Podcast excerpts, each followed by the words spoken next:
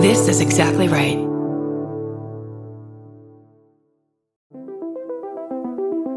Hi, I'm Erin Welsh. And I'm Erin Allmann Updike, and we're the hosts of This Podcast Will Kill You on Exactly Right. We're back with our seventh season, which is bigger and better than ever. Because guess what? We're now a weekly show. This season, we're tackling everything from long COVID to norovirus, from the supplement industry to IVF, and so, so much more. New episodes drop every single Tuesday. Follow This Podcast Will Kill You wherever you get your podcasts.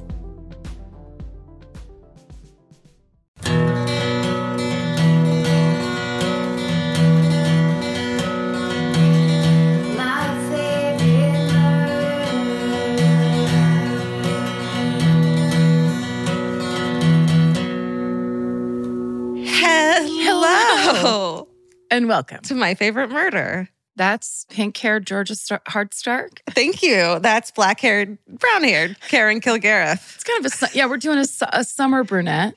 Oh, yeah.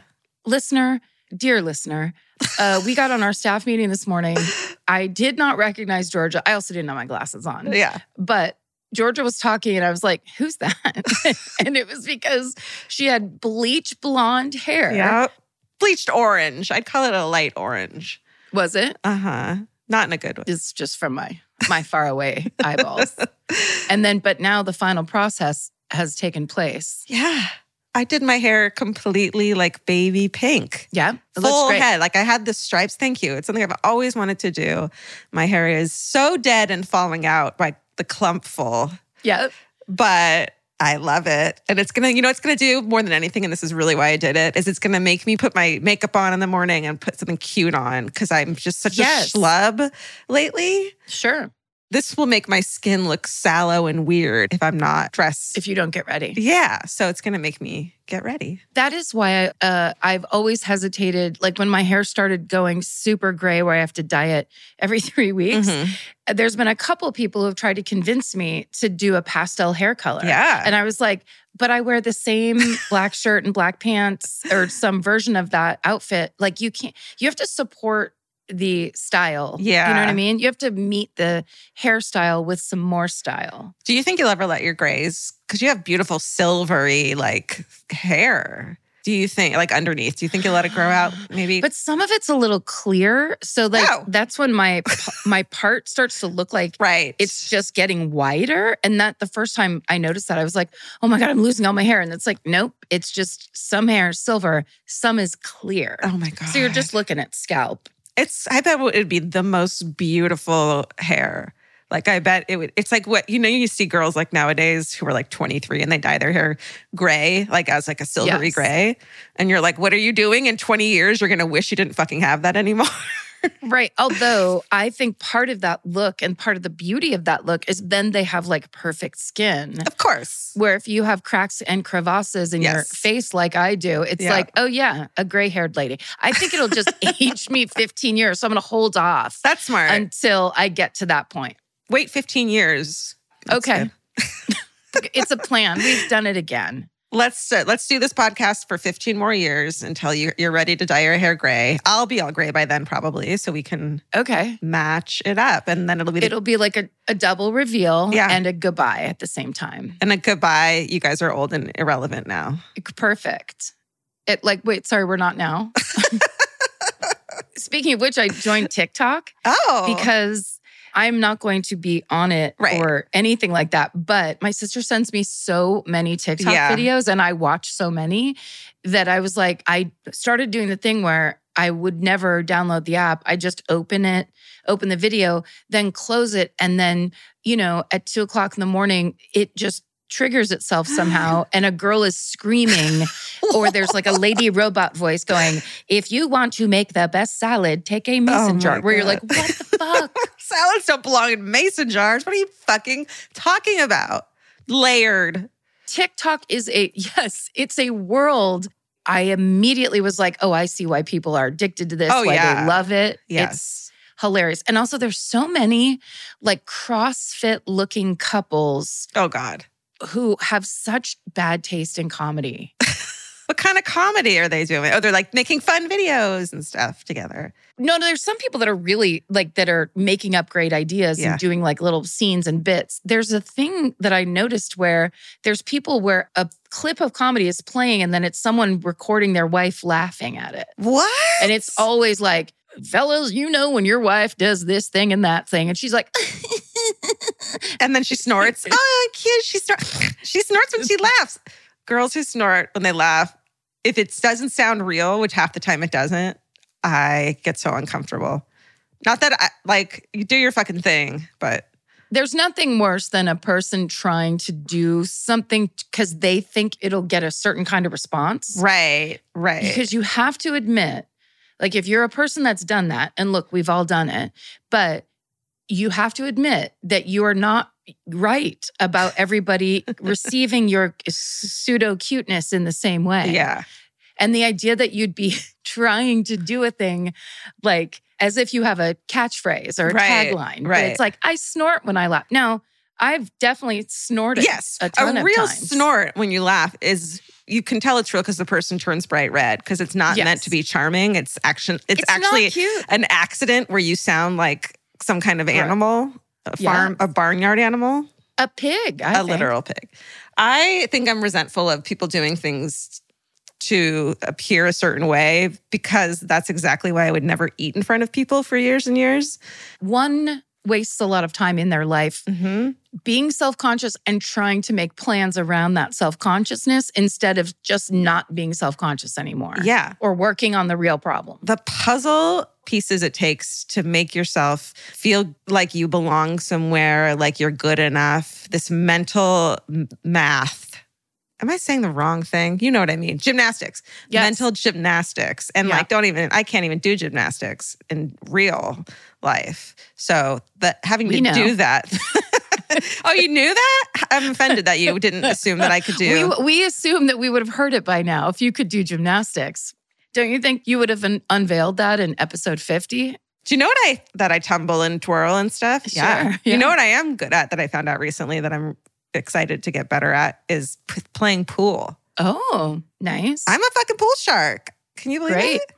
From what, like, how did you learn it? Vince and I were in New York and we just like it was so hot out that all we could do was go to bars to cool off. Uh huh. you know how that is. That's Sure. the only place that Mhm. has air conditioning in New York City. So Oh, I did go to the Tenement Museum too. Remember we've talked about that? Amazing. It was yeah. so fucking rad. Isn't it cool? It's so cool. And so we just started playing pool and I just like fucking won it. I won it. But I mean, did you ever do it as a kid? Yeah. Anyway, enough about me and being a pool shark. Just watch out. Was there? But I'm I'm just saying, was there like a rumpus room at your mom's apartment complex or something? Like, how did you? Because it's kind of hard. You It have is. to like. There's a logic to it. Were you di- were you kind of buzzed? Sometimes that does help. Oh, well, we were in a bar. So Yeah. yeah, probably. You weren't you weren't not drinking. I wasn't having a nice tea at a bar. It was a Long Island. No, just kidding. I would never drink those. Don't drink those kids. They'll just ruin your life, your night. well, you drink one and then you think you need three. That's Oh, the problem. That's eh, my Like- problem. Who invented the Long Island iced tea? Like a bartender just trying to get rid of the end of a bunch of oh, bottles. He's like, right? He's like, here's some orange schnapps and some Ugh. fucking Malibu rum. And then is there Sprite and Coke in it? I don't know. Well, I Oh think that the I think the mixture in there ends up tasting like Coke because it's the combination. It's like it's like when you do all the drinks at 7-Eleven in your cup. and a little chili on top, just for Yeah. good measure. You're you're at 7-Eleven, like, hey, do you have any celery or any kind of garnish that I can put on top of this? Big gulp. Hey, can I put some nacho cheese on this? Is that hey, hey? Hey, um, you have anything going on in your? Oh, can I share this? That uh, I went on Twitter for the first time in a long time, and I'm glad I did because a listener named Chloe Bumblebee is her name on in, on Twitter. Let us know It's actually pronounced bumblebee, but that's fine. Bumblebee. Bumblebee. Let us know that we are an answer slash question on frickin' Trivial Pursuit. I saw that. What an honor. I know. I asked her to, I said, is this real? she said, absolutely. It's from the Trivial Pursuit Decades 2010 through 2020 edition. Oh, nice. So Oh, now we know what we're getting everyone for Hanukkah this year and Christmas. amazing. Current, the current Trivial Pursuit, which is actually very meaningful in my family when the first version of the old school super hard Trivial Pursuit So came out. hard. So hard. the funniest thing because that will always remind me of my mom is when we would play it. She was so horrible to play games with. And when we would play trivial pursuit she would always go every card every question that was read no matter what it was it'd be like the tallest waterfall in south america is and then mm-hmm. she'd go oh that's so easy every every single time on oh, everyone and we'd be psyching like, you out. Shut up! Shut. Who cares? Like, shut up." Did she really know them or was she just trying Yes, to psych you she- out? but she had. She was a big reader, Yeah. and she was kind of like a. um She was the kind of person that wanted to be able to say, "Oh, this is really easy." yeah. Like she could have gone on Jeopardy. Those kinds of people. Yes. Well, to a degree. Yeah. Uh, yeah. If the, I don't know if the categories are right. right, she could. Yeah. Yeah. Um, also, I just wanted to say thanks to all the people who have been. I don't. I've. I haven't missed a sinkhole for. I would say the past five You- years. You will never miss a sinkhole again in your life. never again. But the most recent one that all my friends have been telling me about is this one. Sorry, let me get back to it. It's this one in Chile, Chile. humongous and the perfect circle, which there's another one like that that. In an, another country, and it's the, in the middle of the city. So there's all kinds of buildings Oh. around it, and then it ju- it just looks like a perfect pillar of land fell into the center of the earth. It's so crazy. That's some like War of the Worlds end days looking type of thing, huh? I it's it feels very appropriate for the times that we're living in right now. Oh, and also, but on a on a more positive note, which you will really perhaps like, or maybe Mhm. even already own, I Hmm. ordered this book, Mudlarked by Malcolm Russell, because No. it's basically his history of mudlarking. Can you see these pictures? Yes, I love it. Mudlarking, for those who don't know, is basically digging through dirt. It's like detectoring in rivers and and lakes and water places and sand. Well, and I think specifically on the Thames because Yeah. they used to use it as a garbage can, Right. essentially. So there's sh- like buttons from the 1500s, and it's Ah. everything that he's found, Ah. what it's been identified, the year, and like what it is, oh my god, my toes are curling. I'm so excited. right? Because I saw it at, when I was like, I was like, I need new books, but yeah, I always fall asleep if it's too dense or it's too dry, whatever. yeah, And so I was like, I- picture books count. yeah. There's, There's- words in there too. There's tons of words on these oh, look pages. at all those words. There's so, So many many. words. You're a reader. You're definitely a reader. it reader. counts. There's like paragraphs in here. And it's like a lovely coffee table size book, so people will think you're smart, and they'll know you can read too when you when they come over. That's right. They're like, she is not just picture oriented. She's got more to her than that. Yep. Good job, Malcolm Russell. Thank you for being a mudlarker. And then it says hidden histories from the River Thames. Amazing. So cool. That's rad. We were so close to mudlarking when we went to England. oh, but then we found out you have to get up at six in the morning because of the tide or whatever. Not get up, get there at six in the morning. get there. Get get up at 4:30. Right. Which everyone knows in California time is like two in the morning, and we're not fucking. I'm making Also, that up. I I kind of sat with the idea of if you're going to go do this, it's going to smell like your least favorite thing, Oh, fish, right. en- Fish. or or Oh, even worse, the entire time. Right. But oh, well. imagine you're you're all these sacrifices that you're making walking along and then you just pick up an old button with the with Mm. some sort of wonderful symbol on it. Mm. And it ends up in a museum It belongs in a museum. where people come to see them. Uh, Oh, I read a really good book recently called God Shot by Chelsea Bieker, B I E K E R. And it's basically this little girl whose family kind of joins a religious cult. Oh. And it's it's not a true story, it's fiction, but it's written really well and really beautiful and moving awesome. and fucked up because it's a cult in a lot of ways. I highly recommend it. Love a cult story. Yeah. Okay, so a long ago I told you about the other ones, which is the hilarious story about a mother and daughter whose the husband dies and then they find out he has a secret family and that are like the exact opposite of them. Yeah.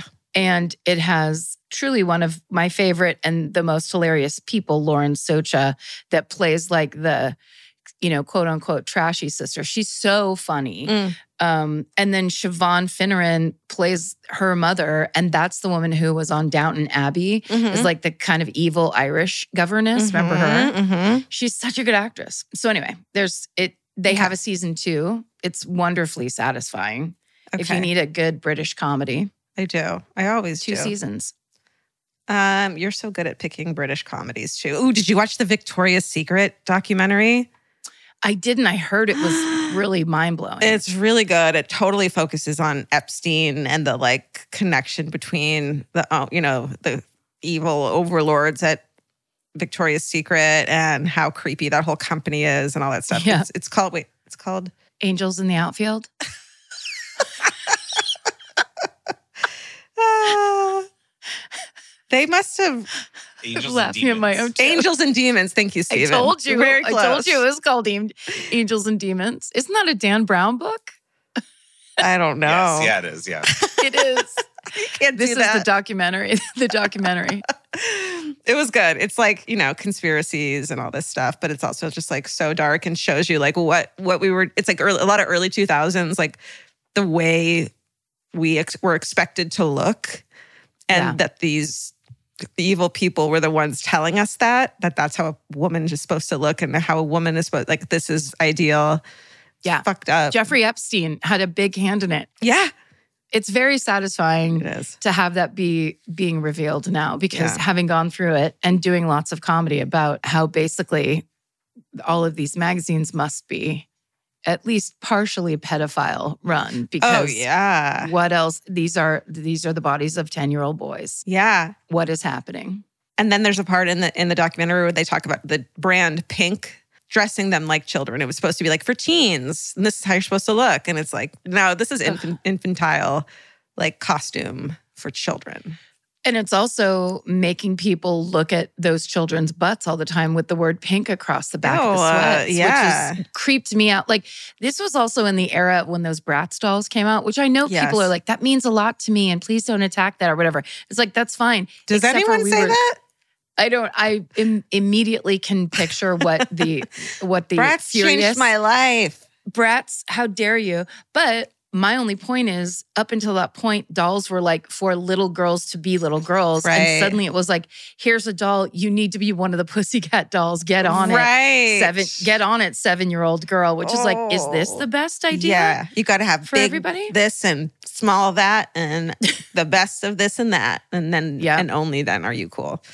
Ugh. Stick to Beanie Babies, everyone. Jesus. Jesus, every could you just leave everyone else alone, please? I know. Can you stop picking on people who snort when they laugh? It's none of your business. Sorry if we're so cute. Yeah, I'm sorry. I'm that- adorable when I threatens I, you. Oh, oh, one more. Did you watch the show about the Stayners? About No. Cary Stayner and uh, Steven Stayner, who was kidnapped as a kid. There's a fucking documentary about it.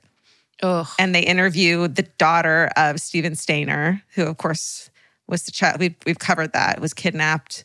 Yep. And then what happened to their family, which I won't spoil it. You and I know. Because we also talked about Cary Stayner. Yeah, Cary Stayner. I mean, it is that poor family. It is horrifying to think of those the surviving family members. Truly. It's so sad. Well, they're interviewed in it. Let me make sure. Let me find out what it's called. You know who's also in it is um, Parker Lewis can't lose because he played Steven Stayner. I know my first name is Steven. Yeah. I was a kid when that made for TV Oh movie yeah. came out, and the, we saw the commercial like every day when we were watching cartoons after school.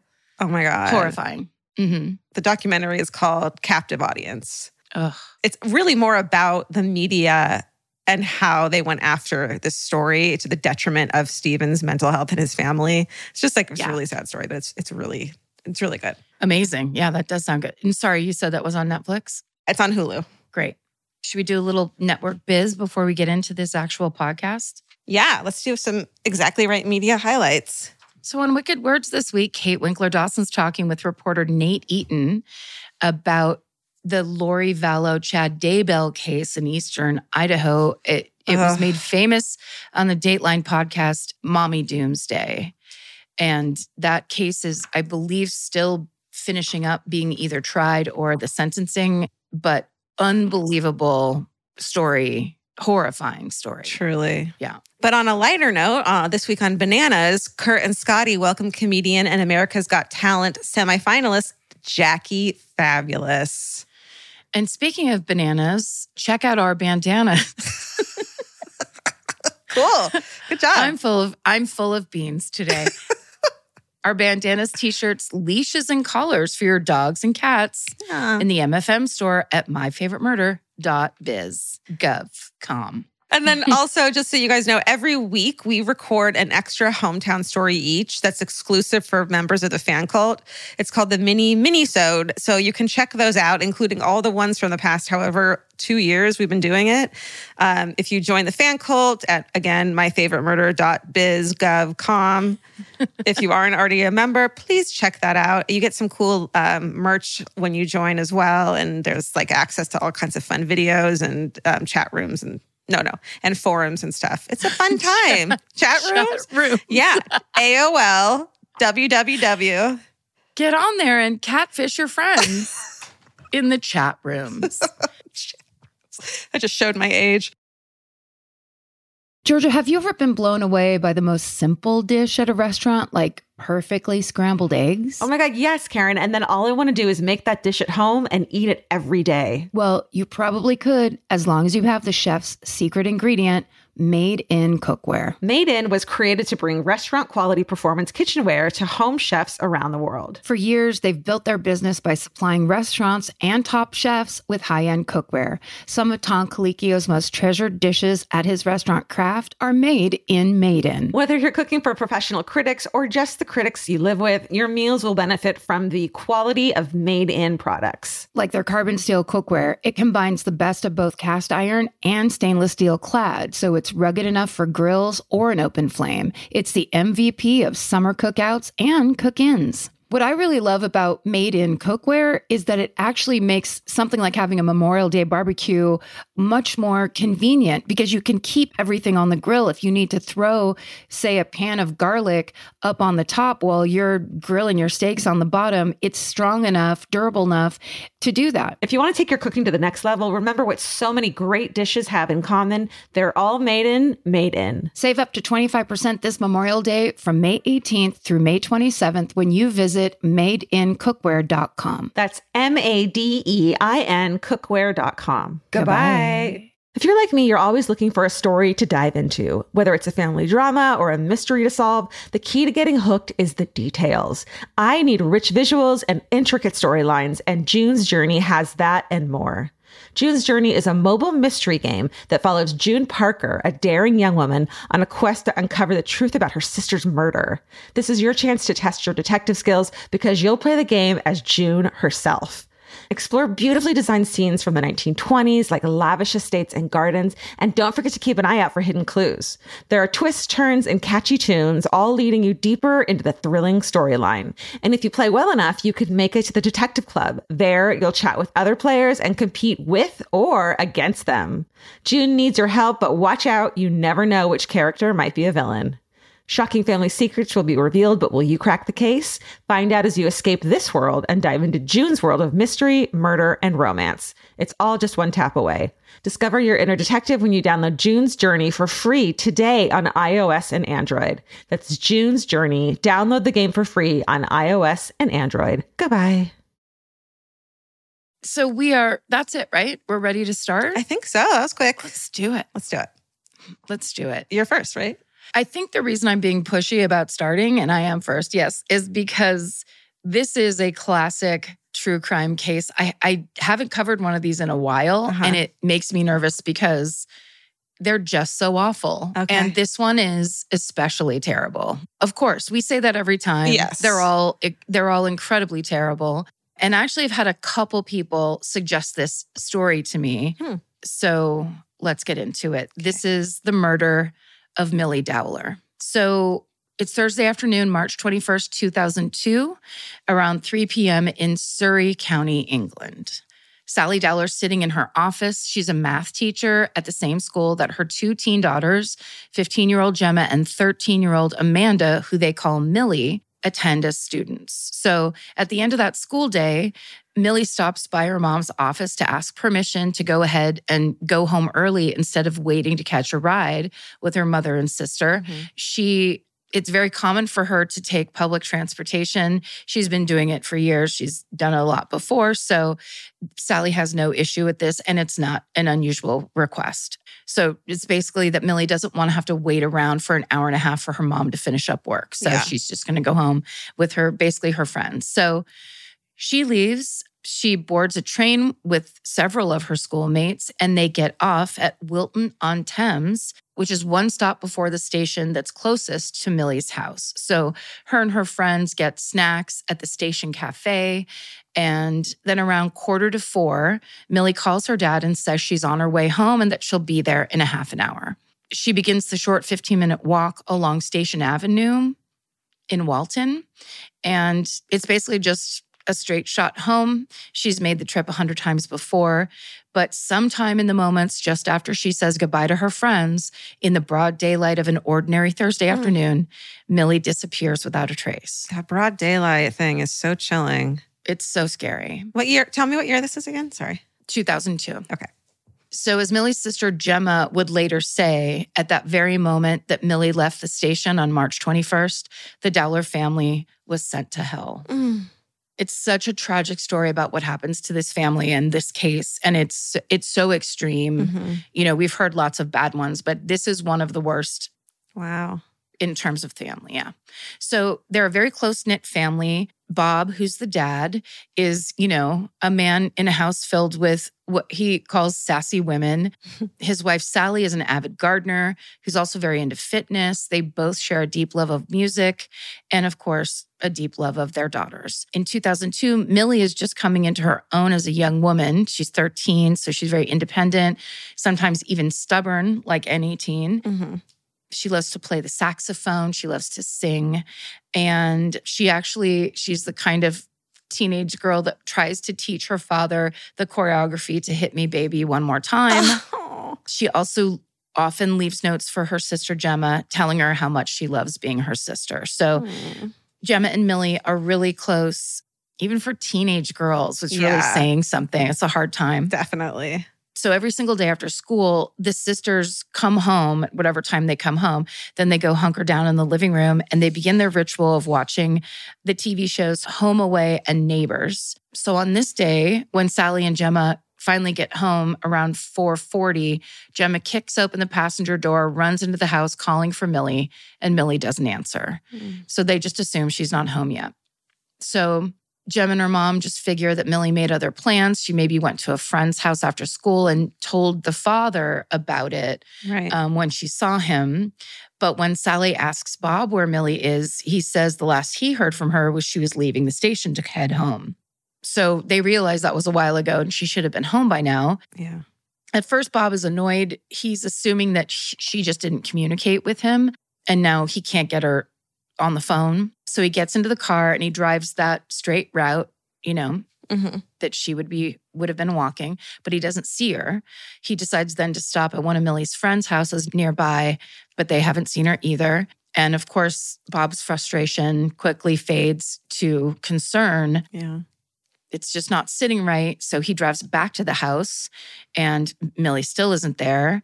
So they start calling hospitals to see if something happened to her. She was in an accident or something. But no one named Amanda Dowler has been checked in. So now the Dowlers are incredibly worried, and Bob calls the Surrey police. So an officer arrives at their home and within minutes and asks a series of the routine questions, basically the same ones that are meant to determine if their teenage daughters are runaway, Mhm. asking if she's ever talked to strangers online, if she has had any arguments with her parents or anyone lately, or if there's been anything stressing her out. Sally, Bob, and Gemma are huddled in the same room as the officer, trying to keep their anxiety from turning into panic. And they keep answering no to his questions. They just keep trying to say, no, no, we know her. You know, we're close. This isn't like her. She always comes home after school or she calls if there's a change in plans. Mm. She does not talk to strangers on the internet. Mhm. And they say they're really worried something terrible's happened, but the officer assures them she's probably hiding somewhere and she'll probably return before the morning. And if the Dowlers are such a happy family, she's bound to come home. Ugh, So he God. says he'll check back in tomorrow.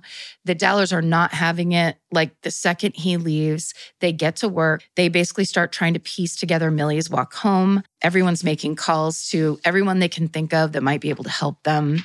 I just hate the idea that because someone is a runaway, they don't deserve they they're they're not in danger and don't deserve to be found still. Right. You know what I mean? It's like not just like they ran away, they don't want to come home. It's their it's up it's they'll come home when they come home. It's like they ran away, but they're 13. Even if they, you know, if they did run away, they're 13 years old and should not be and there's two parents and a sister that are sitting there going, No, this isn't, she's not, she doesn't run away. So if something did happen, we need you to find her now. right. And they're basically saying, We don't have to. We don't know her and we don't know you, but we know best. And Yeah. we don't have to work on this right now. It's crazy. it is. And I hopefully it's changing because that that whole idea doesn't make sense when Mm-mm. we've been told time and again the first 48 hours of a missing persons cases are the most important Yeah. and yet the first oftentimes between 3 and 8 hours are delayed by people saying you have to hit Right. you have to hit the qualifying time Yeah, and if it, if you are like I was a runaway before at, when I was 13 and I was not in a safe place, you know what I mean? Like if you're running away at 13, it's probably not with people who are no. okay to be around, you know? It's like you're not safe yeah. even if you're actual runaway. right. And how about like if they are 13 and running away they might shoplift or do something like how how do you get the cop logic going? Why does it just blank out in this one spot where it's like get the desperate child off the street? Child, child, yeah. child. So Gemma learns that a girl in her class named Kat, so Gemma's the older sister, she learns a girl in her class saw Milly walking home that afternoon. So she calls her and Kat picks up, tells Gemma that she saw Milly pass her bus stop just after 4 p.m. They made eye contact, but then Kat says after she got on the bus, she took a seat, she looked back outside expecting to see Milly and Milly was gone. It was as if she just evaporated into thin air. Mm. So by the next day, Friday, the family organized an assembly at Milly and Gemma's school to get the word out, which is also Sally's school. That's good. So the Dowlers have printed tons of missing posters with Milly's face on them. A neighbor's friends, even strangers stop by to grab a stack or two to put them around town. There's people who are traveling for the upcoming Easter holiday, so they take them to post outside of Surrey County with the mm. hopes of just getting the net spread as wide as possible. The Surrey Police Department's efforts certainly pale in comparison to the Dowler family. A whole 36 hours pass before police finally release CCTV footage that shows Milly walking through the ta- train station. Oh wow. The hope in releasing this is that there will be a tip coming in from the public. But the problem is that they've released this footage, but they have not set up a tip line. So you just have to call the regular Oh no. yeah. No dedicated line for for people that have information. Yeah. It'll be 3 days after Milly's disappearance before the police distribute a missing poster of their own Hmm. and one that includes the official tip line informations. Wow. By that point, the Dowlers homemade poster has been distributed basically across England and it has their home phone number on it because they basically had no choice. Yeah. Understood. That's fucked up. So there's thousands of copies out there, and basically the Dowlers phone rings constantly. Um, March 24th, Milly's been missing for four days. And by this point, the Dowlers are beyond worried, of course. Each Mhm. second that passes without word from their daughter and their sister or any real leads that might point them in her direction is excruciating. So they're just hoping for any news that might point them in any direction toward Milly. Yeah. Yeah. Sally, the mother, is trying her daughter's cell phone constantly. Mm-hmm. And at this point, it's such a routine practice that basically her mailbox becomes full. Mm. So she she that happens pretty quickly and then she just kind of calls and hears the voice again that's saying the mailbox is full but she just keeps trying just in case you know her daughter might pick up at some point but then this one day she calls and instead of that automated voice saying the mailbox is full hmm the phone rings and rings. But Huh. Milly doesn't pick up. But instead of the automated message, Sally can leave a new message. So Oh. suddenly the mailbox is not full. So Sally can't believe it. Like, this is finally a development. Something has changed. She's filled with hope. She calls friends and family, telling them Milly might be checking her voicemail. Mhm. Um, but then hours pass, then days, nothing ever comes of it. It's basically another lead that dries up and leaves them kind of more hopeless than before. So they do stay vigilant. It's March 27th now. Seven days have passed since Milly was last seen, Mm. and it's Sally's birthday. Like, And that night, the BBC runs a story on Milly's disappearance. And that report instantly catapults the investigation and the Dowler family into the public eye, where they will end up staying for years. oh my God. They talk about her, this child being missing, and it's like, it's over three weeks Wow. after she goes missing. And that's when it finally makes the news. That's awful. So, despite the Dowlers' hard work, all the press attention, the pleas for tips from the public, there's few leads. And then on September 18th, 2002, 183 days after Milly was last seen, the phone rings and it's the Surrey police. And they're calling to give the Dowlers an update. Investigators tell the family that remains have been found by mushroom pickers about 20 Mm. miles from where Milly was last seen, and there's no positive ID yet. So, and I would like to submit that maybe this needs to change as well. Mhm. How about you call when you have the positive ID instead of saying we found a body? Hold, now hold up. wait. Yes. Now wait. It's it's Yeah. torture. I mean, that's it's like point. it's insane torture for these poor people where it's like if they don't know before, just wait until you know for a fact. There's no benefit. Right. And it's also like, then you're in that moment too of like praying it isn't, but you know it's someone's kid, praying it is or it isn't. And then the guilt that comes with that. And Horrible. There's Horrible. it's just a section of time that doesn't need to happen. Like Right, it doesn't agree. benefit anyone. Yeah. So the Dowlers watch the evening news where they cover the story and the fact that this discovery could be linked to Milly. That might be the one reason that they did it is because the police knew it was going to come out on the news. So That's they wanted true. to warn them. that's true. There is yeah. that, you know. Point counterpoint, I just proved myself wrong. but I just think like if you don't have to and if there's some way to control that news, which there should be, yeah. So the family thinks maybe it's not her. It could, of course, be someone else. And until the body's identified, there's hope that she's still alive. But that hope doesn't last long. The next day, the Dowlers get the news that investigators have determined through dental records that those remains do, in fact, belong to Milly Dowler. So the Dowlers' beloved, charming daughter and baby sister will not come home. And they find this out on Bob's birthday. Oh, God. Yeah. So, of course, the discovery of Milly's remains instantly turns this case into a murder investigation. And at the same time as this is happening, there have already been a series of gruesome attacks in Surrey and southwest London, and they are also on the investigators' radar. Hmm. So, in one of them, the victim's 19 year old Marsha McDonnell, and in the other, the victim is a 22 year old student from France named Amélie Delagrange. So both of these young women have been bludgeoned to death with hammers. And they're mm-hmm. about the cases, the attacks happened about a year and a half apart. McDonald in February of 2003 and Delagrange in August of 2004. And they were both attacked while walking home from the bus stop at night. So, in between that, in May of 2004, just a few months before Delagrange's murder, 18 year old Kate Sheedy also suffered a horrific attack. But the difference is Kate Sheedy survives. Oh, So she's walking home yet again from a bus stop at night when she notices that a man in a white van is watching her. So, of course, Kate's immediately creeped out and she crosses the street to basically get away from that van. Mhm. And as she does, the driver of the van whips around a U turn really fast, hits her with the car, backs up, and rolls back over her. So Oh she my- gets run over twice by this van and then it speeds away. And like with what you could call superhuman strength Mhm. and courage, Kate is somehow able to call both her mother and emergency services. And she ends up saving herself and surviving this horrific attack. Fuck. So It then comes out that just one day before Milly Dowler's disappearance, an 11 year old girl named Rachel Cowles is walking home from school about two miles from the Walton on Thames station. And like Milly, she was wearing her school uniform. She's like on the way home from school, and a man driving a red car offers her a ride. But then, right as she begins like interacting with this man, a cop car drives by and this car speeds away.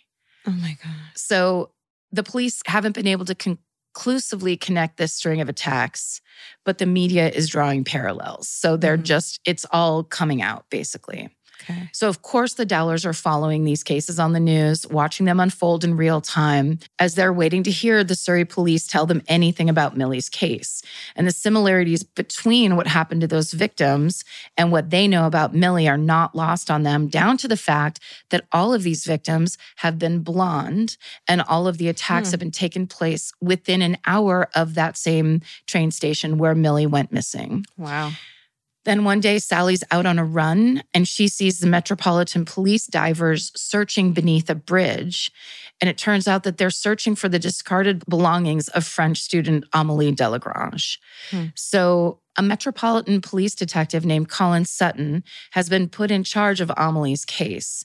And there isn't much evidence to start with. So, he basically has his team look through any CCTV footage that they can find for possible leads. So, it's needle in a haystack attempt to find something really monotonous and tedious work but after searching 2000 hours worth of footage Oh they finally see something in a video captured by a bus's external camera so they had to go through any Wow. any kind of camera that they could find Amazing. they spot a white van parked near the area where Amelie's body was found. So they instantly clock that van. They know what happened to Kate Sheedy and how she was attacked by a man driving a white van. Mhm. So Detective Sutton puts all his energy into tracking down the driver of that white van. And he and his team work obsessively for weeks, sometimes clocking out only to then go drive the streets around the area where Amelie was last seen. And they're finally able to narrow down the van by its make, model, and the years it could have been manufactured. Wow. So they make a plea to the public for any information. And then a critical tip comes through. A woman calls in saying that her violent ex boyfriend used to drive the exact same van. Mm. And she believes that he is capable of murder. And mm. she gives them his name, and his name is Levi Bellfield. So when they enter Levi's house to arrest him, he tries to make a break for it by jumping onto a dresser, fully naked, going climbing into his own attic, rolling himself up into insulation. What the fuck? Uh huh. They immediately take him into custody. And on February 25th, 2008, after a careful investigation and a lengthy trial, Levi Bellfield is convicted for the murders of Marsha McDonald and Amelie Hmm. Delagrange and for the attempted murder of Kate Sheedy. And he receives a life sentence, but investigators aren't finished because even though Levi Bellfield never talks or gives the investigators really much to work with at all, they believe that he's responsible for over 20 other unsolved crimes against women, including the murder of Milly Dowler. Wow.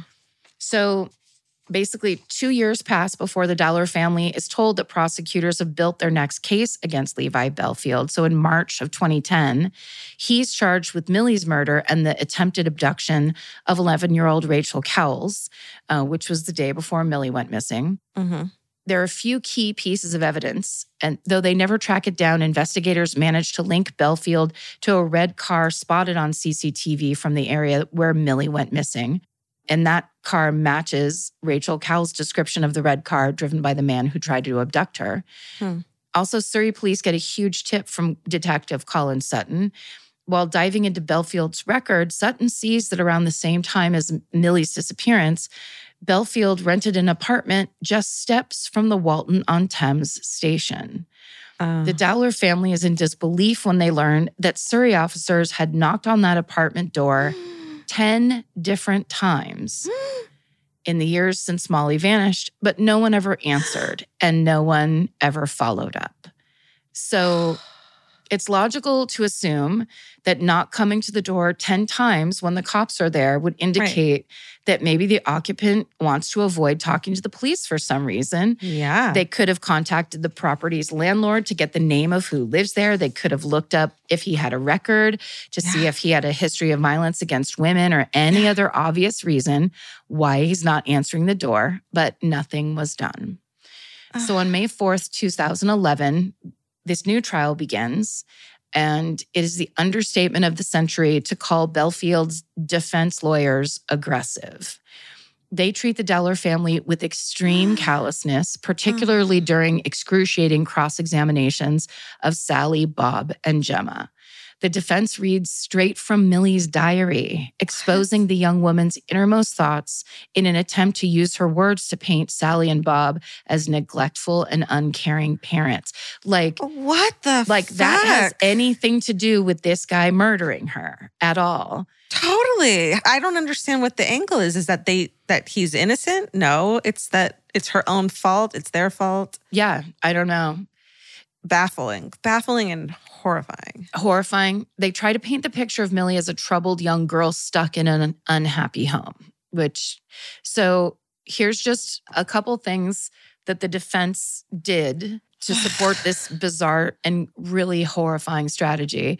Bellfield's lawyers tell Sally that her daughter may have run away because Milly believed that um, Sally loved Gemma more than her. The defense's questioning causes Bob to actually break down on the stand after he is forced to talk about how he was an early suspect in his daughter's disappearance, which is basically you have to clear the family. Yeah, That's right. pretty standard. Right. And then Gemma will later go on to say that her cross examination was, quote, worse than when she was told her sister's remains were found. That's how bad it was. Oh, just re traumatizing these poor fucking people who are victims. That's insane. So at the end of the trial, the jury deliberates and returns to the courtroom. Levi Bellfield, not just a murderer, but a coward, skips his sentencing and re- Uh. is returned to prison. And when the verdict's read out, Sally and Gemma Dowler collapse, guilty on both counts. Mm. And Levi Bellfield will receive an additional life sentence, which is the f- a first in British criminal justice history. So they just tagged one on of like, you're a horrible serial killer and we know it. Yeah. Yeah. So after the trial, Bob stands on the courthouse steps and gives a statement saying that the trial had been, quote, a truly mentally scarring experience on an unimaginable scale. And that, quote, my family has had to pay too high a price for this conviction. Mm. In July of 2011, the Guardian newspaper publishes a bombshell report. It alleges that the newspaper, The News of the World, Mhm. which is a tabloid, that the journalists from that tabloid illegally hacked into Milly's phone just days after she vanished in 2002 and even deleted messages once her inbox filled up to make space for new ones. Oh my God. Pause for a second. So they were like, they hacked it. Horrible. They listened to all the voicemails. Horrible. They made room for new ones to see what they could find. Yeah. Like baiting people. Yeah. And getting more for their stories. Oh my God. And just as a, you know, an, a sidebar, I believe that Piers Morgan had something to do. He was a journalist I, there at the time. Uh huh. And this is a newspaper owned by Rupert Murdoch. Right. So it shouldn't be a surprise to anyone. It's just I mean- surprising that how low they can go. Well, what's really surprising is so the Dowlers, of course, remember this and they remember, you know, Sally being thinking it was like it was meaningful and it was positive when Yeah. in fact the news of the world journalists had been recording every word of their increasingly panicked messages to their daughter. So they were trying to make a story out of it from her phone, from the inside, and Ay from vey. and listening to how those messages w- were. I mean, it's so sickening. Well, what's great about this is the British public is absolutely disgusted. Mhm. It's not only, of course, illegal, but it runs the risk of destroying invaluable evidence in the early hours of a missing Yeah. persons investigation. News of the World journalists actually shared some of that information that they got from Milly's phone with the Surrey police. And so the public is not only furious at the newspaper, Oh. but with the Surrey police who never questioned or investigated how these journalists were able to acquire information from this missing girl's phone. So these revelations um, that were reported in The Guardian reverberate around the world and usher in a conversation about British media ethics or lack thereof. Mhm. People know that it isn't just the news of the world, it's an extreme version of the cold, parasitic, and ruthless British tabloid culture at large. But even then, even the fact that this is something that a lot of people, you know, in England and kind of they're known for it and people there are used to it, Mhm. this hacking of Milly Dowler's phone is a step too far.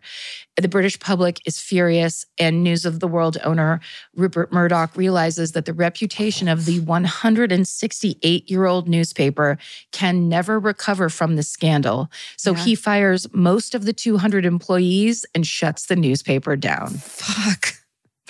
Yeah. Just based on this one, like they'd probably been doing so many horrible things for so long, and this one was like the last straw.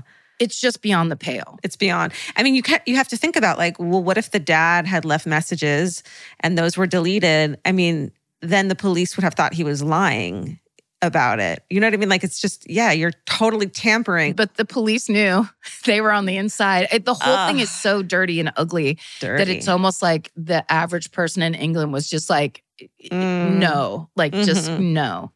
It's like making a tragedy just craven. It's so Yeah. it's so disgusting. So It's wild.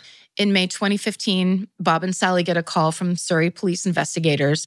And they're told that Levi Bellfield has finally confessed to Milly's murder, which is not a huge shock to them. They have accepted that Bellfield murdered their daughter. But it turns out what the police aren't sharing, they basically say Levi's confessed, but that the details of the murder are too sensitive to share. Giving them the details could jeopardize other investigations. Mm. And of course, the Dowlers are furious about this and they don't accept it. So if Levi Bellfield's confessed, then they need to know the full extent of what he said. Because for 10 years, they've been kept in the dark by the Surrey police and they want to know anything and everything about what happened to their daughter. Yeah. And as they're used to doing at this point, they push and push over the next several days. And they're just persistent. They make calls, they schedule meetings at the police station. And at one point, Sally even takes out a picture of Milly and lays it on the table, forcing an officer to look at her daughter. She will not take no for an answer. She demands more information.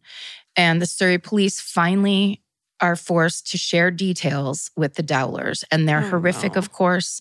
The Dowlers are sickened with the new wave of grief and horror for Milly, but they don't want to sit with this information because each day that goes by, they know that this story could get leaked to the press and that then it would be this time bomb that's waiting to go off that the press could interpret and say whatever they want or lie or, uh, you know, they've clearly had this horrible experience with them. So they don't trust that this is going to get treated in any decent way Yeah. and they want to control this narrative of what of their daughter and the story of what happened to her and make sure that it's not just salacious and disgusting. Yeah.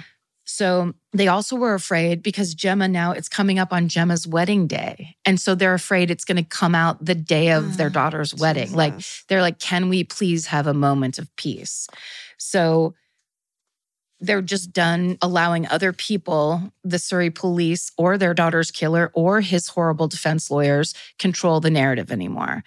So, the same month, May of 2015, the Dowlers write a press release outlining the details of Levi Bellfield's confessions.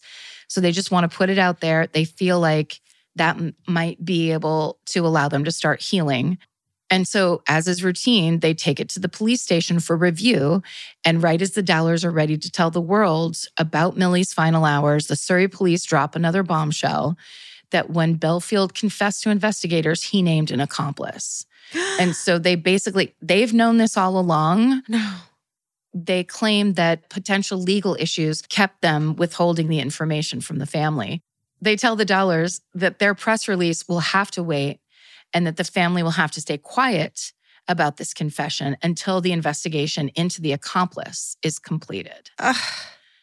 So it's their responsibility now, even though they're the victims. Like, that what a bunch of shit to be thrown at them. hmm The family actually says later that they felt like they were being, quote, drip fed poison Oh, um, by the Surrey police. Their wait's agonizing. Days pass. There's no updates. Weeks, then months pass. Still nothing is said about the accomplice or the case.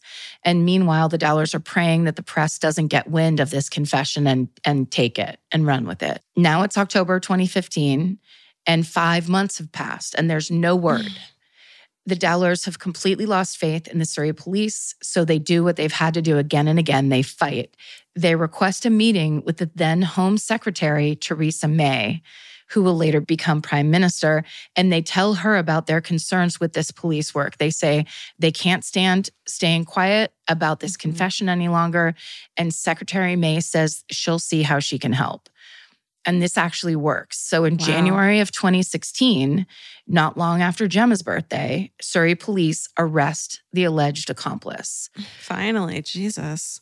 Now, it's not it's not great though because they learn then uh, a couple days later that Surrey police have released this alleged accomplice after just 10 hours.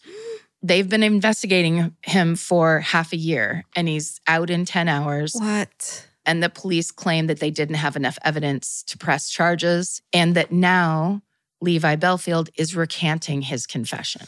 Ugh. So in February of 2016, the Dowlers are finally able to release this the details of Milly's murder to the public. They issue their statement separately from the Surrey police, and unlike the Surrey police, they spare no details. They Mm. want the public to know what happened to Milly and how brutal her death was, and they want all the information out there as horrible as it is, and it is truly horrible. Levi Bellfield abducted Milly Dowler from Walton on Thames in broad daylight. He first assaulted her at his apartment, the same one that the Surrey police knocked on the door of 10 times, Mm. Before putting her in his red car and driving her to another location. Milly was held captive for 14 hours, repeatedly raped and tortured before being strangled to death. And she was 13 years old. Oh my God. So for the Dowlers, having the information out there is a weight off their shoulders, but they're naturally worried how the press will now cover Milly's death. It's understandable for them to expect traumatizing headlines, for the press not to handle the information with respect or sensitivity. They're just mm-hmm. expecting the worst. Yeah. But as their statement is picked up, they're relieved because the coverage is empathetic, it's kind, it's respectful. Newspapers print headlines that emphasize Levi Bellfield's cowardice and the incompetence of the Surrey police investigation. Wow. The Dowlers aren't the only ones furious and bereaved over the loss of this innocent young girl. All of Britain is too. Mm. The decades that follow the loss of Milly Dowler stand as a testament to the strength of her family. The Dowlers were put through absolute hell. They were kept in the dark by police. Their privacy was invaded by the press. They were publicly tormented by the defense team of a man who murdered their daughter and sister, and they still managed to stay together and push for justice. None of this is lost on them. They've ex- explicitly said how they had to, quote, fight all the way in the darkest moments of their lives. Mm. In June 2017, Gemma published her book, My Sister Milly. It's the culmination of her family's experience since Milly went missing in March of 2002. She writes in it that, quote, if Milly hadn't been such a great little person, it would have been easier to let her pass. But she was exactly that great. And as the emblem she became, Milly has an immense power. I use that power in the hope that telling our story will help stop other families suffering what happened to us. And that is the horrible story of the murder and subsequent media failure of Milly Dowler. Wow. What a twisty, turny story. That's so horrible. You were not kidding. My sources for today's story are My Sister Milly by Gemma Dowler, the Guardian article Missing Milly Dowler's Voicemail Was Hacked by News of the World by Nick Davies and Amelia Hill. Those two reporters broke that story like it would have never been. No one would have found out about it if it wasn't for Nick Davies and Amelia Hill. Manhunt, the real life story behind the ITV drama by Lauren Turner for BBC News. Hmm. I've seen Manhunt. It's a really good it's basically a true crime docudrama. hmm the rest of the sources for today's story are, are going to be listed in the show notes if you want to go look at those. Cool. Great job telling a really sensitive story. Excellent job. Thank you.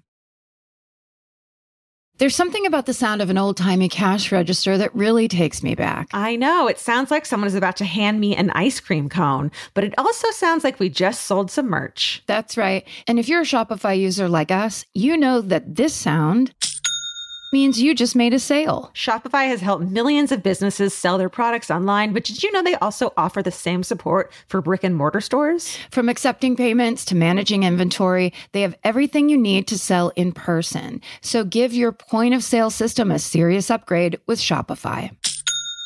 Shopify POS tracks sales across all your locations. That way, you'll always know what you have in stock and where. They also provide reliable tech that fits your unique retail needs, like turning a tablet into a credit card reader. And if you're looking to reach new customers, check out Shopify's marketing tools. They're easy to use and they integrate with all social media platforms. With Shopify, we have a powerful partner for managing our sales. And if you're a business owner, you can too. Do retail right with Shopify. Sign up for a $1 per month trial period today at shopify.com slash murder. And here's the important note that promo code is all lowercase. So go to shopify.com slash murder and take your retail business to the next level. That's shopify.com slash murder. Again, don't forget the code is all lowercase. Goodbye.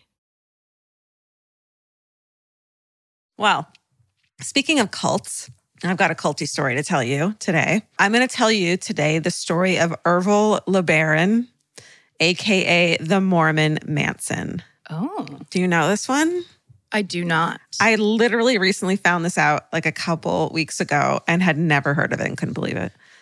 It's wild. So, the, Okay. the sources used in today's episodes are a BBC article written by Brian Wheeler, a Time Magazine article, a Los Angeles Times article by Gary Abrams, Washington Post article by Miriam Berger, and a Daily Beast article by Lewis Beale, etc., etc. Show notes. Okay, first a little history lesson. And if we were doing this as a live show in Utah, I would stand up as you like to do to present a history lesson. You'd get really into it. I get really, I'd like have a what's it called? Board, whiteboard. a whiteboard, a pointer, Yeah, all the things. maybe uh, like a microfiche with an overhead projector. Oh my God, we need that new office. Let's let's get one of those in there. So the story begins with the Church of Jesus Christ of Latter Day Saints. What we know as the modern LDS Church evolves from the community's relocation to Utah in 1846 under the leadership of Brigham Young. At the time, Utah is a territory which is part of Mexico, as the US Mexico border isn't heavily controlled. Utah, therefore, doesn't have much oversight from the US government, which is why Brigham Young moves everyone out there so they can operate. Ha- ha- have all their wives. Exactly. Very young wives. In 1848, Mexico cedes Utah to the United States. However, in order for Utah to be granted statehood, the LDS has to agree to ban its practice of polygamy, AKA multiple wives. So the church refuses, the US Army can come in to force the LDS out of the country and enforce US law. So they don't end polygamy because it's a terrible practice that you know turns women into slaves. No, no, no. It's for practical reasons like becoming a state. Politics. you know, Politics, yeah. always. So in 1890, the church officially bans polygamy, and Utah becomes a state in 1896, where the practice of polygamy becomes a felony. So it is still common among members for another 15 years or so, but you know, slowly they start to crack down and it's faded out. And they also start to excommunicate anyone who continues to practice polygamy. So some of those excommunicated members move south to Mexico to avoid the US law enforcement. And mm. one of these people is 38 year old Alma Dayer LeBaron. And so, of course, the people who are excommunicated because they want to keep doing polygamy are the extremists and the people who are most likely to follow the quote letter of the law. And in their case, they think that that is polygamy. It's you're not a Mormon in their mind unless you practice polygamy. Well, and there's, and I'm sure this is because of some doing a show in Utah, and we've talked about stuff like this Mhm. before, but it was one of the original, like, as I believe Brigham Young or Mhm. maybe Joseph Smith in the early days as they were developing it was like God came to me and said, I, I get to Right. have more wives. Remember? So it was like, it was this thing where it was a, it was like canon in the religion, but then it Yeah. was like one guy's idea of like, you know what I need? Let's add this. more more wives. Right. it feels like lately, especially, a lot of the Mormon content that we have been given, Yeah. like is the like the um horrible documentary on Netflix right now, Keep Sweet. Oh, I have it mentioned in this. Yes, Keep Sweet and Obey is an incredible documentary about a family that's similar. But I was just gonna make the point that there are also some really lovely Mormon families that don't Absolutely. that are like, yeah, that's the weird old version, Like- and that's not what we're like. This isn't Mormonism. You know, it- this is using the the name Mormonism or the title or the religion Mormonism to justify some really horrific actions. So, by, and no, by no means are we saying that this is indicative of Mormon people as a whole. Great. So I good. just want to throw that out. No, I'm glad Just- you did. It just seems like not just here, but No. everywhere. It's like, yeah. Well, it's the same thing where it's like I I don't identify I don't identify at all with Hasidic Jews and they don't with me either. It's a completely different religion than the Mhm. one I was raised in even though it's still Judaism. It's not the same thing at all. So I completely I'm glad you said that. Yeah. This is literally about this really fucked up family more than anything. Well, no matter what religion you are, if you're heading down to Mexico to escape the heat or the, you know, too much attention, too Mhm. much too much interference, that's the beginning of every like what's happening cult story. Yeah, for sure. Exactly. Let's go somewhere where they where the where the government can't put their hands The on our government. got our wives or whatever the fuck. I don't know why they're from the south, but da da da da da. Move to Mexico. One of these people is 38 year old Alma Dayer LeBaron. So the family is the LeBaron family. L E B A R O N. Great Uh, car. Huh? Great car. Great car, not related. In 1924, he moves to Galeana, Mexico, with his two wives, eight children, and his 10 siblings. And he establishes a farm called Colonia LeBaron, where his family lives off of the land. So he dies at 64 years old in February 1951, and the leadership of the community goes to his third oldest son, 27 year old Joel, which of course upsets the rest of the older brothers because, like, clearly Joel is probably more responsible and less fanatical. I don't know. They're like, why not me, Dad? Again, why are we doing that accent? There's, it's not relevant here. Um, Joel appoints his younger brother, 26 year old Ervil Morrell LeBaron. So Ervil, which just looks like evil. So it's it's too Hmm. much of a coincidence. Similarity. Yeah. So he becomes the second in command. So Joel's in, in the front of the fucking command, and behind him is Ervil. And Ervil's six foot eight. He is a towering and imposing, menacing Basketball presence. player. Yeah. Who is like super duper fundamentalist and all the fun things that go along with it. In 1955, Joel incorporates the community as the Church of the Fullness of Times, based out of Salt Lake City in Utah. The community grows to around 500 people, consisting of 30 families. They live between Utah and an 8,500 acre Mexican beachfront community that was they founded in 1963 called Los Molinos in Baja, California. Well, that sounds gorgeous. Doesn't and it? like they're very lucky. Yeah. Yeah. or have good taste. I mean, like 8,500 acres. Try getting that these days anywhere. on the beach? No way. Are you crazy? But Ervil is really enthusiastic, let's say, about recruiting local converts there in Baja, California. And um, he also embezzles church funds, meaning there's no money to support the community. He he drives a gold Impala. Le, Ervil LeBaron drives a gold Impala. This this is a very disgrace. this is a rhyme. What's it called? A nursery rhyme. And he tries to raise money the like smart way, which is gambling it in Vegas, as you What- do. For real? Yeah.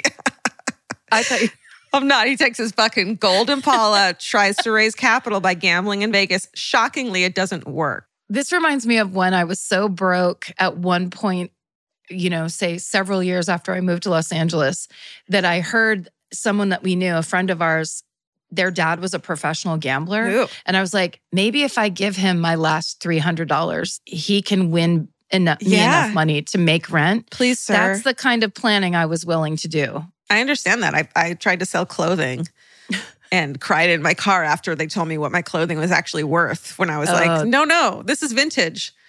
Ma'am. Nothing worse. But ma'am. and also like the when the girl at Buffalo Exchange is slowly folding up your Oh. stuff and putting it in the no pile. oh, it's like reading your diary. It's like someone reading your diary in front of you. She might as well just be whispering you're gross the whole time. Yeah. It's the one. and then like the feeling. tiny pile that they say yes to, and they're like, you can get sixteen dollars in store credit or eleven dollars cash. Oh, clearly that happened. and I'm like, but I have a serious drug addiction. Please help me. but I spent all my money at bars and clubs on, on Long Island iced teas. Please, I do whatever I want. You're supposed to come in and save me. Yeah, now. I can't What's pay rent because my friend and I share a Long Island iced tea every weekend. Please, that's true. those Uh, things are expensive. They are like so much. So he keeps losing the family's money. And in the meantime, his family is rapidly expanding as a shock to no one.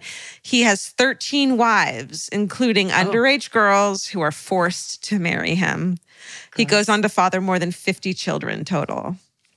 Even more gross. Also, how if you won a jackpot in Vegas, you still couldn't afford 50 kids. Absolutely. Like you just opened your own public school. What are you talking about? Yeah. Yeah. That's a really Just good saying. point. Just attacking his his logic. Well, yeah, it's good to do that. So in 1970, Joel, the older brother leader, hasn't had had enough of Ervil's insubordination and scheming, and he excommunicates his brother. Ervil. So a few other families decide to break away to follow Ervil, and he starts a church in San Diego called the Church of the Lamb of God, or Mhm. the Church of the Lamb of God. If we're doing the Southern if we're gonna if we're gonna insist on giving on in- southern in- insulting Southern people, yes, Yes. Let's just get them all on Mormon Southern people. We're going to insult you Can I just say this one thing Yeah. that I saw on TikTok? always. Do you know that rednecks and the the assumption that rednecks are Republican or conservative or whatever? Uh-huh. I just watched a TikTok where this guy explained that that is actually from miners, and it's because they used to wear red kerchiefs around their neck. Oh, And miners are the people that who started the labor movement. That's in right. America. Technically and historically, rednecks are progressives. Just want to put that out there. wow, socialists. I love it. I'm going to learn things through TikTok. He believes in the antiquated former LDS doctrine. Not only polygamy he's into, but he's also into something called blood atonement, which sounds Mm, like a Coen mhm. Brothers movie. doesn't it? This basically means that anyone committing a sin must die to be spiritually cleansed and secure their place in the afterlife. Basically, being like, let me do you a favor. You're on the wrong track. If I kill you, congratulations and you're welcome. You get to go to heaven. I mean, they really should track down where who's who started blood atonement. Yeah.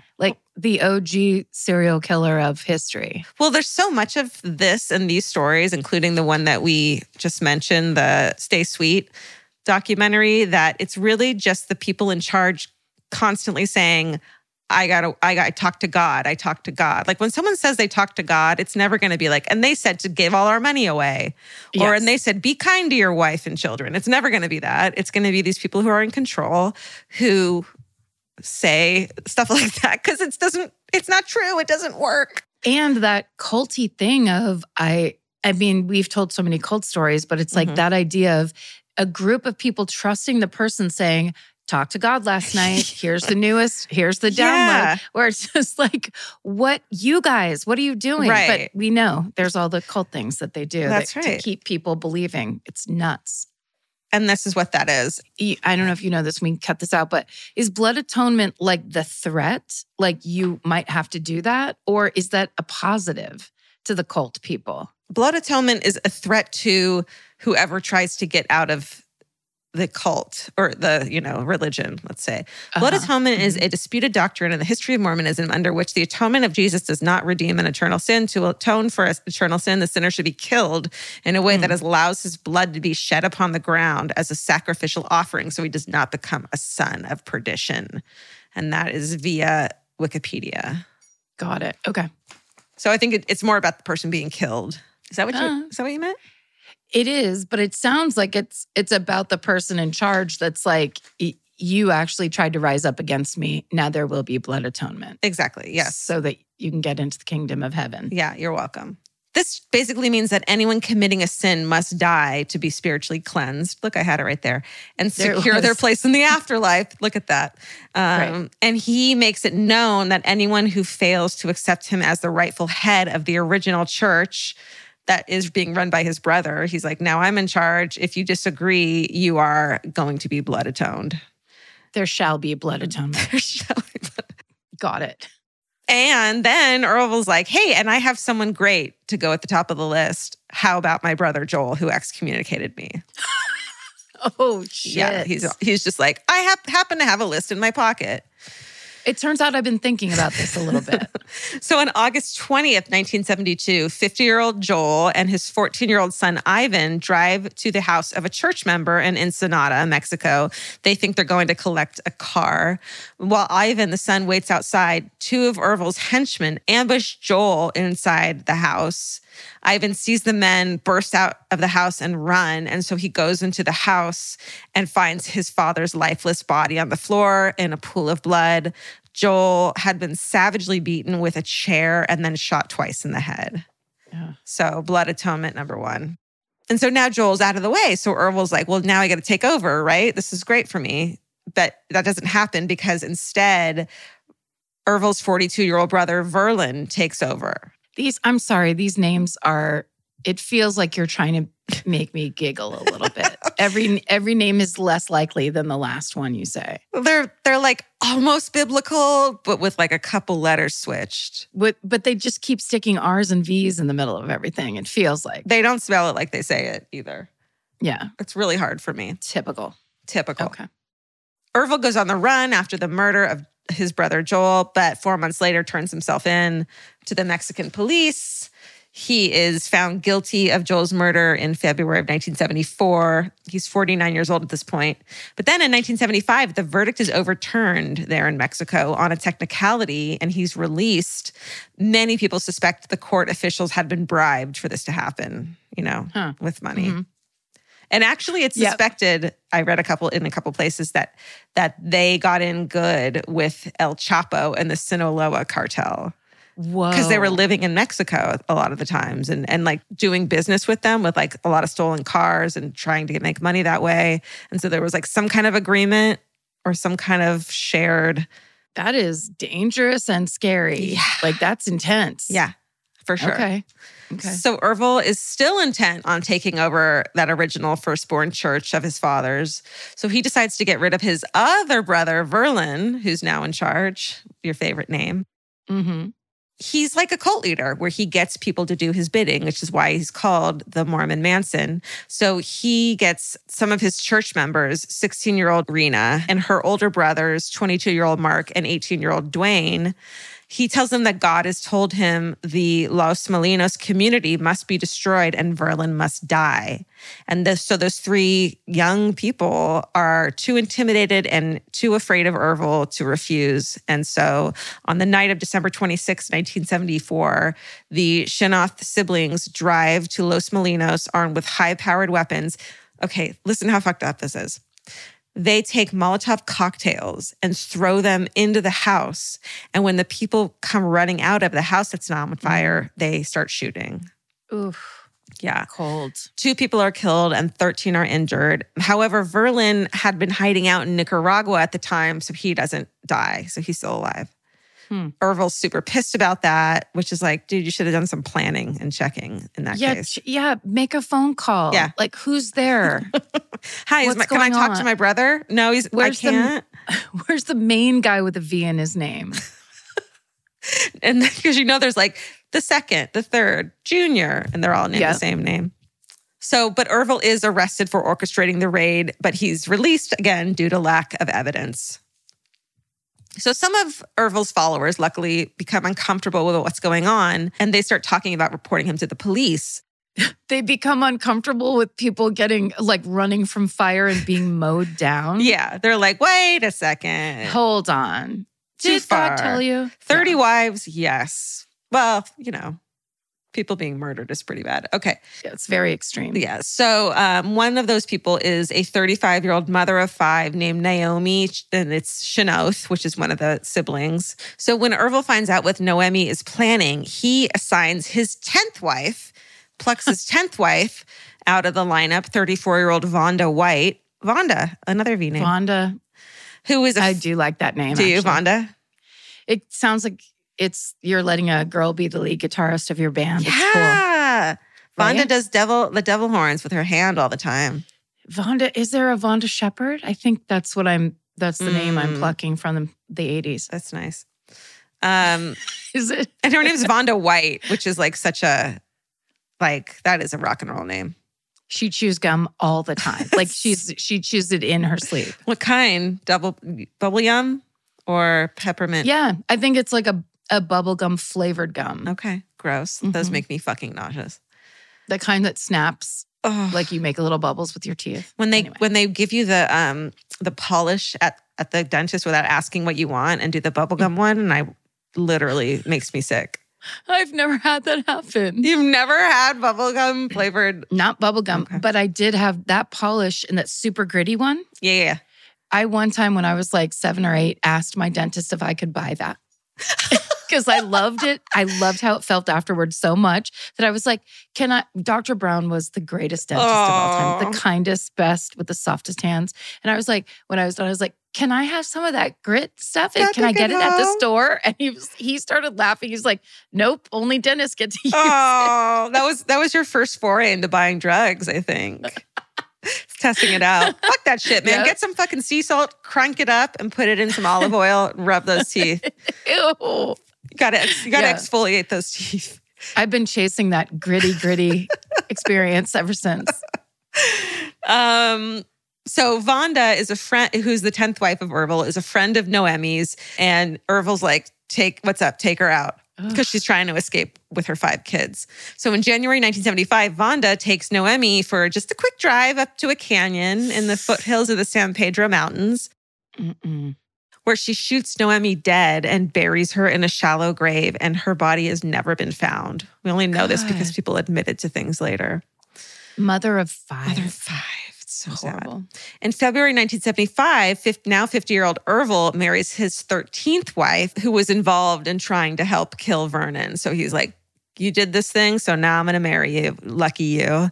But by the time they marry, Ervil has already been sexually abusing uh, Rena f- for four years. Oh. Yeah, so it's it's a lot of that evil, you know, rape and molestation of its children.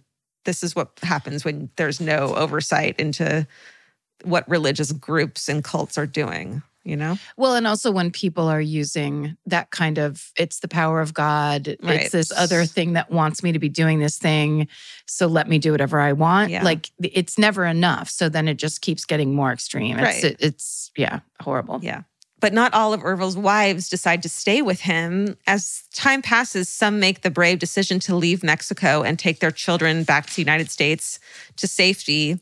Ervil finds out that one of his members, 36 year old Dean Vest, which definitely sounds like a fake name, Vest, V E S T. Uh-huh, Dean Vest. Dean's a good name, I think. Dean Vest is kind of a hilarious name. If you were like, Into vests. if you were, yeah, if you were a bellhop,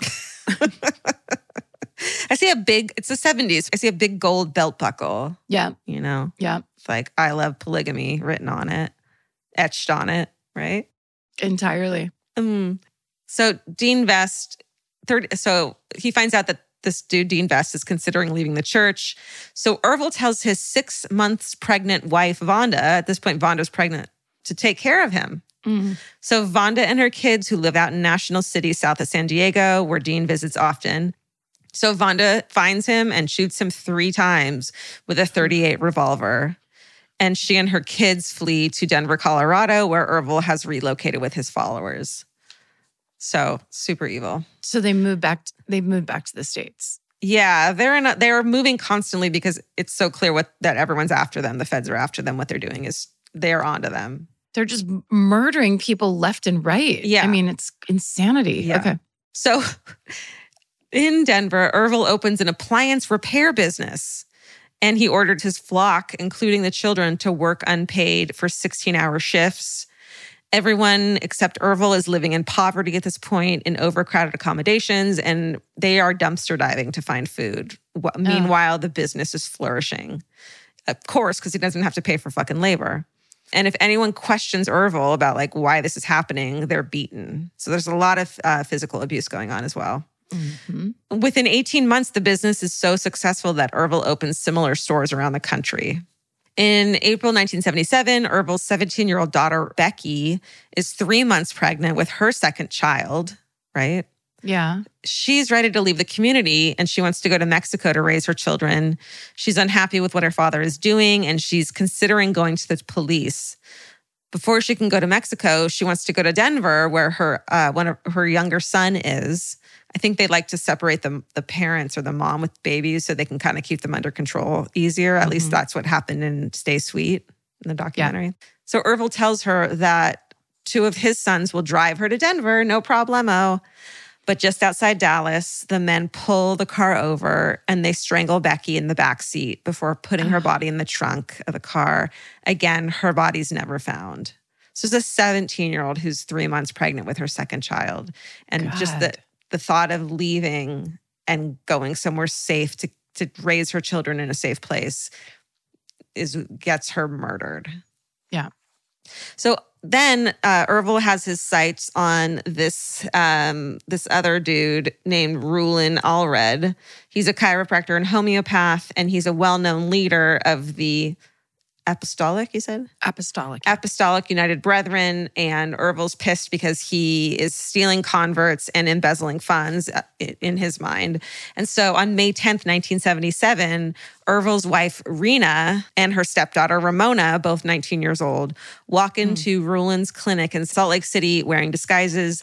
They shoot Rulon six times with a 25 caliber pistol, but the gun is traced to Rena, but police can't locate her. However, Ervil's first wife, Delfina, contacts law enforcement. She's like, I'm fucking over this. She turns in Rena saying she's hiding out in Mexico.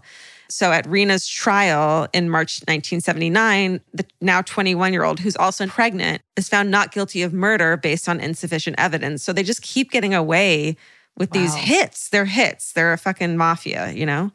I wonder, and I'm not trying to be cute or anything. Do it. I honestly wonder if them working with the Sinaloa cartel, they picked up like this is here's what we do to intimidate people into doing what we want, or like Yeah. it could have been a vice versa. But to me, a lot of that stuff seems like mafia gangster, like heavy duty hitman shit. And it's classic stuff too. It's like Charles Manson, you know, depending on what you believe, never killed anyone. I mean, I'm sure Right. he did, but in these stories and the things that they went to prison for, he wasn't even fucking there. Right. You learn these tactics that work really well. And it's very easy to turn those into religious, you know, into religions, quote unquote. And you think you're doing it for God. And you you convince people who believe in God. But eventually you you convince them you're God. Right. That's that's the story of every cult. It's like it starts out. I here's I've got this message. I talked to him last night. I'm your yoga teacher, but also, and then t- truly a year later, it's like do my bidding. I am God. Yeah. That's why you're not, you shouldn't believe in anything at all except TikTok. right? TikTok dances. When are we going to have a My Favorite Murder TikTok dance account? No, it's too much pressure, and also we're old. Like Oh, here's yeah, the yeah, thing: yeah. go on there and start to understand Excuse me, how Karen. truly. Oh, I'm sorry. Do you see how hair. pink my hair is? people might actually? You know what? What? You might. You might convince some people that you're still 17. I'm a millennial by six months. I'm a I'm a millennial. Get me out of here. Waiter, there's a millennial in my soup. okay. Where were it's so we? hard. It's, It's so hard to be in the fucking world these days. It really these is. Goddamn stories and TikTok and my encroaching age. I have a wrinkle above my lip that can't be covered anymore. yes, it can. It's called Botox. True. I might just have to do the full face. Like oh, it's gonna look like something from the Batman, where it's like, here's my new face. You can't see it, but I'm pulling all of the skin on my face backwards. Karen can see it. Yeah, there you Oh. go. Oh, you look great Yeah. now. Thanks. Yeah. And you can talk like this the whole time because your mouth doesn't work anymore. But I still don't leave my house. But you'll That's get big lips to compensate. Huge ones. Where were we? So, despite Rena's acquittal, she confesses to the crime 13 years later in her memoir, The Blood Covenant. Oh, Great name. Um, and she explains how Ervil manipulated and brainwashed his followers into carrying out his instructions without question. And these are all really young people, too, that are carrying these out. It's not the like 60 something year olds who are killing people. These are like teenagers, 20, 30s. You just said at one point you described two women as being a woman, a 19 year old, and her stepdaughter who was also 19. His stepdaughter. Oh, I I know. I, I did say I did say that and I corrected myself. But yes, that would be so creepy. but I'm all I'm saying is in that family, Yeah. the mom was the same age as the daughter. right. That's pretty intense. Like, Yes, that's a good point. But also think about that these people, the, the very young people, this is what they grew up in. The Yes. older ones remember it before when when Ervil's father was in charge and it probably wasn't as insane. right. But these, you know, if you're 16, it's all you've ever fucking known is this extremism. Yes. It's insane cults. And they convince you that everyone else in the outside world is against you. And anyone who doesn't believe what you believe is against you. And you're actually doing them a favor by killing them. And Yeah. you're a better, a better, you know, child of God by carrying these things out too. I, I just so much, it's like it's hard to like, it's hard to blame these children for doing these no, things. it's it's everything they've been told is a lie, and that is the kind of thing people cannot accept. Right, You can't right. like expect people to just go, "Oh, you're right. Everything I know to be true is false." That is Ever. like your brain breaking. yeah. it's that's that's the whole cult like Yeah. the cult mentality of society today and the thing we're seeing in america it's truly like people can't be talked down off that maga wall because Right. it's basically saying you've been lied to terribly Right. And it's too, yeah, it's too late because you've done things that you will regret if you stop believing in what you believe in. yeah And these people too are killing, they're killing people who decide to leave this congregation. So what are they going to do? Like, this is too much for me. I'm out of here. You just killed someone for saying the same fucking thing. You can't do that. No no you're now it's just pure panic and fear all the time Right. It's terrifying. So, meanwhile, Ervil is evading authorities by moving between San Diego, Salt Lake City, and the mountains south of Mexico City. But in May 1979, the now 50 year old Ervil hands himself in to Mexican police and is extradited to the United States to face trial for ordering Rulon's murder. So, finally, he's caught. In 1980, he's convicted and sentenced to life, where his reign of power and murder comes to an end. Just kidding. oh Doesn't come to an end. He is in prison for life. But during his imprisonment, Ervil writes a lengthy document entitled The Book of the New Covenants, in which he directs his followers to carry out blood atonement on, spec- on specified individuals in what is essentially a hit list.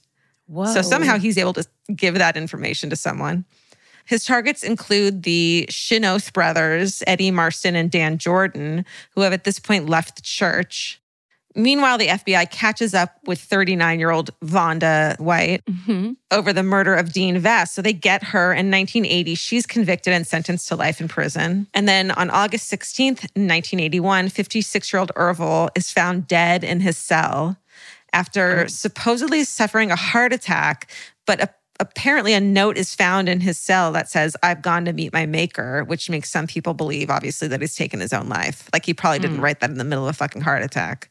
right true And then bizarrely, that very same day in Mexico City, his brother, Verlan, who he couldn't kill because he was in Nicaragua, is involved in a car accident and dies as well. wow So some people think that Verlan, that car accident was actually a hit. Yeah. Um, but it's never proven. Okay. So now that Ervil's dead, his reign of power and murder comes to an end. Just kidding. It doesn't. For real? for real For real. I have three more pages. oh jesus So even though Ervil's dead, his devotees are committed to following through on his instructions. After his death, Ervil's tyrannical 20 year old son, Heber, assumes leadership. H E B E R. Heber is how, how it's written.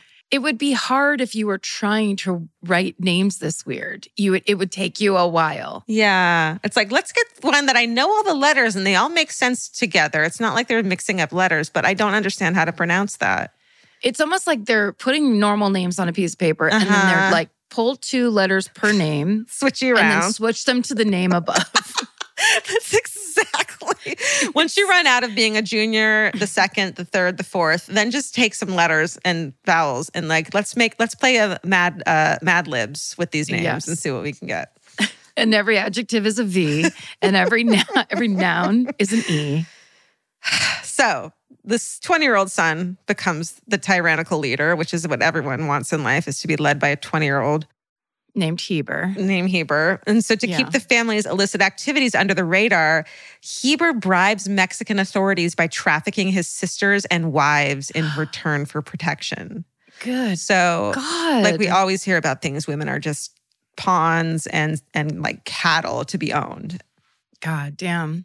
During this time, Ervil's fifth and twelfth wives, you got that? Are those on your Mm. bingo card? I yeah, I'm tracking them chronologically. Okay. So fifth and twelfth. Yeah. Their 42 year old Lorna and 54 year old Yolanda, they're murdered in separate incidents, and their bodies are never found either. And in 1987, Heber takes Ervil's remaining wives and teenage children to the US. To survive financially, they establish an auto theft ring, which doesn't sound very Mormon to me, No. Stealing four wheel drives and selling them in Mexico for up to 10 grand a piece. So they basically just start a fucking A new a new crime business. Yeah. Yeah. And continue to say they're Mormon. When Heber ends up in custody over a Texas robbery, his 19 year old brother Aaron steps up to run the church. So now we got a 19 year old in charge. Okay. When 19 year old Aaron orchestrates a highly coordinated plan to kill the Chynoweth brothers and Eddie Marston, who who excommunicated themselves from the church. And so 24 year old Heber, his sister Cynthia, Patricia, Natasha, stepbrother Douglas Barlow, and 17 year old brother Richard go to Texas where the intended victims live. And at 4 p.m. in Houston on June 27th, 1988, they execute their plan. 32 year old Dwayne Chynoweth and his eight year old daughter Jennifer Oh. are shot and killed after being lured to an empty house. So these are ruthless killers. Yes. They're like mad dogs. Yeah. The amount of killing that is happening here. so much in the name of fundamentalist Mormonism. So then, simultaneously, at the exact same time, Dwayne's 36 year old brother Mark is shot multiple times in his office. So they go to these three locations to kill these three different people. Um, and then in Irving, 200 miles away, 33 year old Eddie is gunned down next to his pickup truck. And get because of the time of day, these killings occur. The media dubs the crimes the four o'clock murders. Ooh. I know, creepy, right? Like they all happened simultaneously. I just I don't know why I find that so like 'Cause it means there's a calculated. It means there's a plan. Right. They had to discuss the plan. right. Ult- multiple people were in on the plan.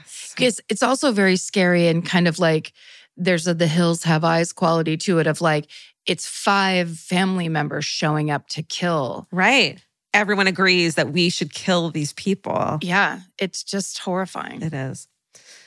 The following week, Heber, Cynthia Douglas, and Patricia are arrested in a motel in Phoenix, Arizona. They're arrested for car theft, but the police search their rooms and they find disguises, loaded weapons, and newspaper articles about the murders. It's not enough evidence to make any arrests for the murders, but of course, they are on the radar. So, four years later, in May 1992, Cynthia, one of the uh, murderers who's in prison on auto theft charges, tells authorities she'll provide information about her siblings' involvement in the murders in exchange for immunity. Hmm. So she said she'll do it for immunity. So in January 1993, she testifies against all of them at their trials, which is pretty incredible.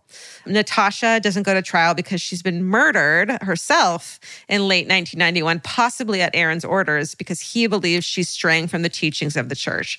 26 year old Jacqueline is indicted but goes on the run. Now 29 year old Heber, 27 year old Patricia, and 31 year old Douglas are all acquitted of murder but convicted on witness tampering and sentenced to life in federal prison without parole, which is funny because they probably would have got a lesser sentence for murder, which is infuriating. 21 year old Richard makes a plea deal and is sentenced to five years because he was only 17 when the murders occurred.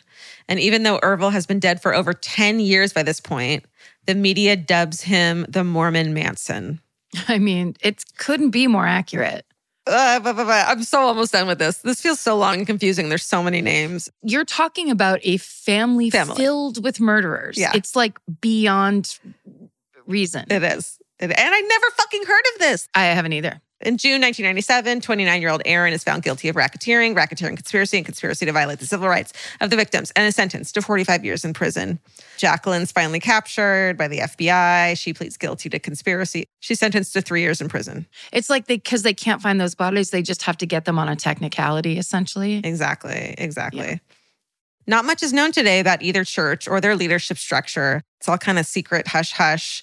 For many years, the LeBaron family and other former members of Ervil's church remained in hiding. Mm. But in 2020, the Utah legislature decriminalizes polygamy.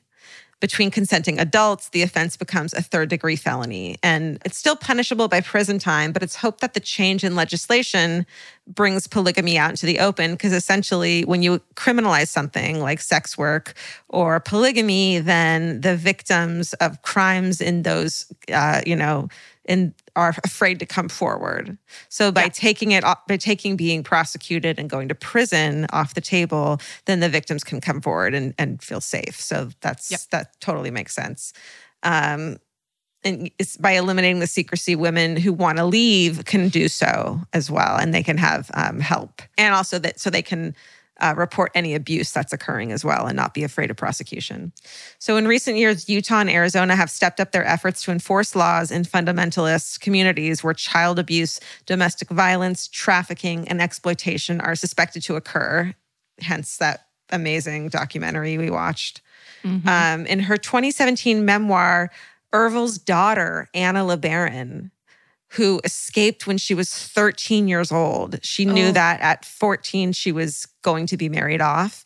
And so this brave, badass woman escaped to go live with the Chynoweth family who were murdered at, while she was staying with them. oh, so it's God. this incredible story of how she like was able to escape, which is such a rare thing. At 13, she had the wherewithal. Her mom wasn't even escaping with her. She was just like out. It's incredible. wow. So her memoir is called The Polygamous Daughter. So check Mm. that out if you're interested. She told the BBC article this when you are so convinced that someone is right, that you are willing to do anything, and even if you disagree, if you are so afraid to voice that disagreement and you just go and do it, that's the ultimate control. And he had that. People did what he said to their own detriment. Um, even from the grave, he was able to control people and their actions. And that is the story of the Mormon Manson, Ervil LeBaron. I mean, that really is a, an insane amount of power to be dead and have people still do like Yeah. conducting your business for you. It's unbelievable. And also, there's a whole podcast called Deliver Us from Ervil, which is fucking oh, great amazing. Hooray. That's a recent podcast. And then there's a book by Sally Denton called The Colony. And that's about the recent massacre of women and children who were Mormon fundamentalists in Mexico that happened recently, where their cars were burnt. And I think she talks a lot about the fundamentalist LeBaron tribe as well. So check that out. Wow. It's called The Colony. it's so weird to hear something hear about a story that huge that scary that like all over the place Uh, never ever heard about it before Well, same with yours. I never heard about yours either. I mean, well, that's another fucking two hour spe- specialty f- just for you, served up. well i was just gonna shut it down we're done Please do. we love you it's so nice that you still listen to this podcast when we've been doing it like this for six years messy. And you've- We're messy. you've you've never gotten fed up and we really appreciate it too. uh stay sexy And don't get murdered. goodbye, goodbye. Elvis, do you want a cookie?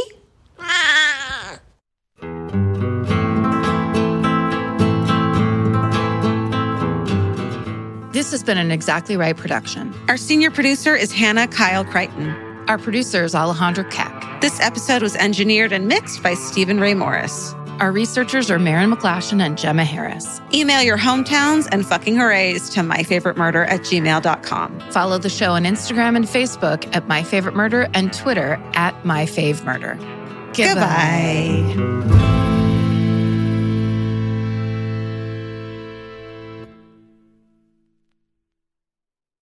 Follow My Favorite Murder on Apple Podcasts, Spotify, or wherever you like to listen so you don't miss an episode. If you like what you hear, rate and review the show. Visit exactlyrightstore.com to purchase My Favorite Murder merch.